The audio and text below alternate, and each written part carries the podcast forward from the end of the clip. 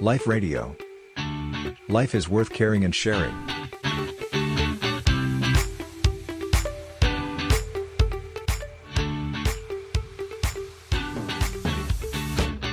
เจ้าของเพลงทรงอย่างแบดที่กำลังดังเนี่ยค่ะพระอาจารย์เขาให้สัมภาษณ์ตอนหนึ่งที่น่าสนใจมากก็คือชีวิตของเขาเนี่ยพลิกเปลี่ยนเพราะว่า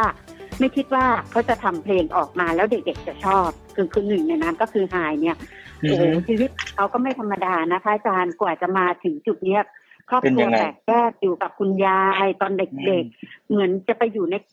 กวนเด็กแว้นด้วยซ้ำไปแต่บังเอิญเนี่ยรถเขาเขาบอกว่ารถเขาไม่แรงพอเขาถูกขับอืมสกูตเตอร์ค่ะพระอาจารย์ เพราะฉะนั้นอ่าเขาก็จะไม่สามารถแต่งยังไง ก็ไม่ไม่สามารถไปวิ่งแล่นแบดซิ่งกับแข่งกับคนอื่นไม่ได้ได้อ่า เขาก็เลยหันมาในเรื่องของดนเอาตดีรีทางดนตรีเรื่องของแทนเพลงอือืมมตัวอย่างเนาะพระอาจารย์ค่ะ เป็นตัวอย่างที่ดี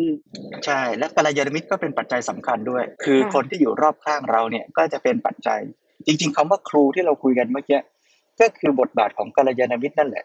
คือคนที่จะคอยเกื้อกูลแนะนำหรือเป็นแบบเป็นอย่างในการที่เราจะอยู่ร่วมกัน ถ้าเราอยู่ในสังคมที่ผู้คน เอาดีกันในทางที่ใครขับรถได้เก่งกว่า ใครแต่งรถได้หรูกว่าแพงกว่า คนนั้นคือคนที่สังคมชื่นชม ถ้าเราเติบโตในสังคมอย่างนั้นเนี่ย เราก็มีโอกาสที่จะต้องคิดไปในทิศทางนั้น ไม่ได้แปลว่าทุกคนจะเห็นคล้อยตามหมด แต่ว่าโอกาสเป็นไปได้ก็เยอะหน่อย หรือถ้าพูดยกตัวอย่างให้สุดโต่งคือถ้าเราเกิดในหมู่บ้านโจรทั้งพ่อทั้งแม่ ทั้งผู้ใหญ่บ้านคุณลุงคุณป้า ในชุมชนเราทุกคนสอนไปในทางเดียวกันหมดว่าโอ้ต้องไปขโมยของเขานะ ขโมยของได้สิเก่ง เราถูกสอนอย่างเนี้ยตั้งแต่เกิดเนี่ย เราก็จะถูกหล่อหลอกไปในทิศทางอย่างนั้นนะแต่ถ้าเกิดว่าเราใช้ปัญญาพิจารณาหาเหตุหาผล เราก็อาจจะค่อยๆค้นพบว่า เออ อะไรที่สังคมบอกสอน มันก็มีทั้งส่วนที่ใช่และไม่ใช่ มีทั้งส่วนที่ดีและไม่ดี เราก็จะค่อยๆ แยกแยะได้ เพราะฉะนั้น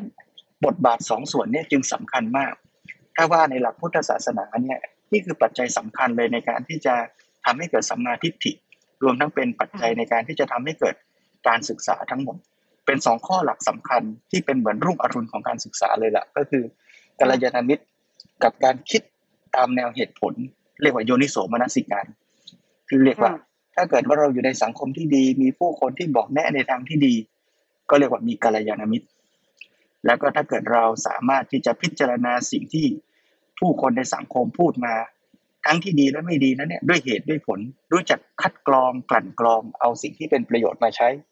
อันนี้เรียกว่าโยนิโสมนสิการ อย่างที่ยมยกตัวอย่างเมื่อกี้นักร้องท่านเนี้ยท่านก็อยู่ในหมู่เพื่อนฝูง ซึ่งก็อาจจะมีทั้งเพื่อนที่ดีเพื่อนที่ไม่ดีแหละแล้วเขาก็มีการใคร่ควรพิจารณาว่า เออเขาเหมาะกับอะไรเขาเก่งตรงไหน อันไหนเป็นอันตรายอันไหนดีกับชีวิต อะไรที่เขามีศักยภาพ มีความรู้ มีความชอบ มีความถนัด เมื่อเขากลับมาพิจารณาเห็นตัวเองได้ชัด เขาก็จะหาทางเดินของชีวิตที่เหมาะที่สม เพราะฉะนั้นอย่างนี้จะเรียกว่าหนึ่งก็มีคนรอบข้าง มีครู มีพ่อ มีแม่ มีคุณยาย หรือแม้ไม่ได้อยู่กับคุณพ่อคุณแม่ ก็มีปู่ย่าตายายพี่น้องที่อยู่นี่แหละ เป็นกัลยาณมิตร แล้วอีกส่วนหนึ่งก็คือตัวเขาเองที่จะเป็น ปัจจัยสำคัญภายในที่จะทำให้เขากลับมาคิดตั้งหลักว่า เออ แล้วชีวิตเราจะเอายังไง อะไรที่เหมาะกับชีวิตเราเราจะพัฒนาอะไร เพราะฉะนั้นก็ชวนเด็กๆ หรือแม้แต่ผู้ใหญ่ด้วยล่ะว่าเราก็ลองกลับมาตรวจสอบตรวจดูชีวิตของเราสิว่าเรามีคุณครูสองคนเนี้ยในชีวิตของเรา คนหนึ่งคือครูภายนอก อีกคนคือครูที่อยู่ในตัวเราเอง ครูภายนอกเนี่ย เรามีดีไหม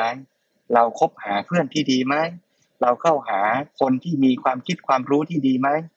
บางทีครูเนี่ยอาจจะอยู่ในรูปแบบที่ไม่ใช่ตัวบุคคลก็ได้นะ อาจจะเป็น YouTube อาจจะเป็นรายการวิทยุ อาจจะเป็นหนังสือหนังหาตำรับตำรา หรือแม้แต่คอร์สออนไลน์ต่างๆ หรือเป็นปูชนียบุคคล ถึงแม้ว่าชีวิตท่านจะล่วงลับจากไปแล้ว คือศาสดาของศาสนาที่เราศึกษาเคารพ หรือว่าเป็นผู้ที่ทำคุณความดีไว้แต่ก่อน เราศึกษาเรียนรู้จากชีวิตของท่าน เคารพศรัทธา นั่นก็เป็นครูภายนอกที่ดีในชีวิตของเราได้ และอีกส่วนหนึ่งก็คือครูที่อยู่ในตัวเรานี่แหละ ที่จะต้องคอยคิดพิจารณาหาเหตุหาผล แล้วก็เลือกทางดำเนินชีวิต ที่ดีทั้งกับตัวเราด้วยกับผู้คนกับโลกใบนี้ด้วย ถ้าเรากลับมาสำรวจว่าเรามีครูทั้งภายนอกและภายในที่ดีอย่างนี้โอกาสที่เราจะดำเนินชีวิตไปได้ดีก็มีมาก แต่ถ้าเกิดครูในชีวิตเรายังมีน้อยอยู่ ก็ต้องเสริมต้องเติมต้องหา และพัฒนาครูทั้งภายนอกและภายในด้วยเจริญพร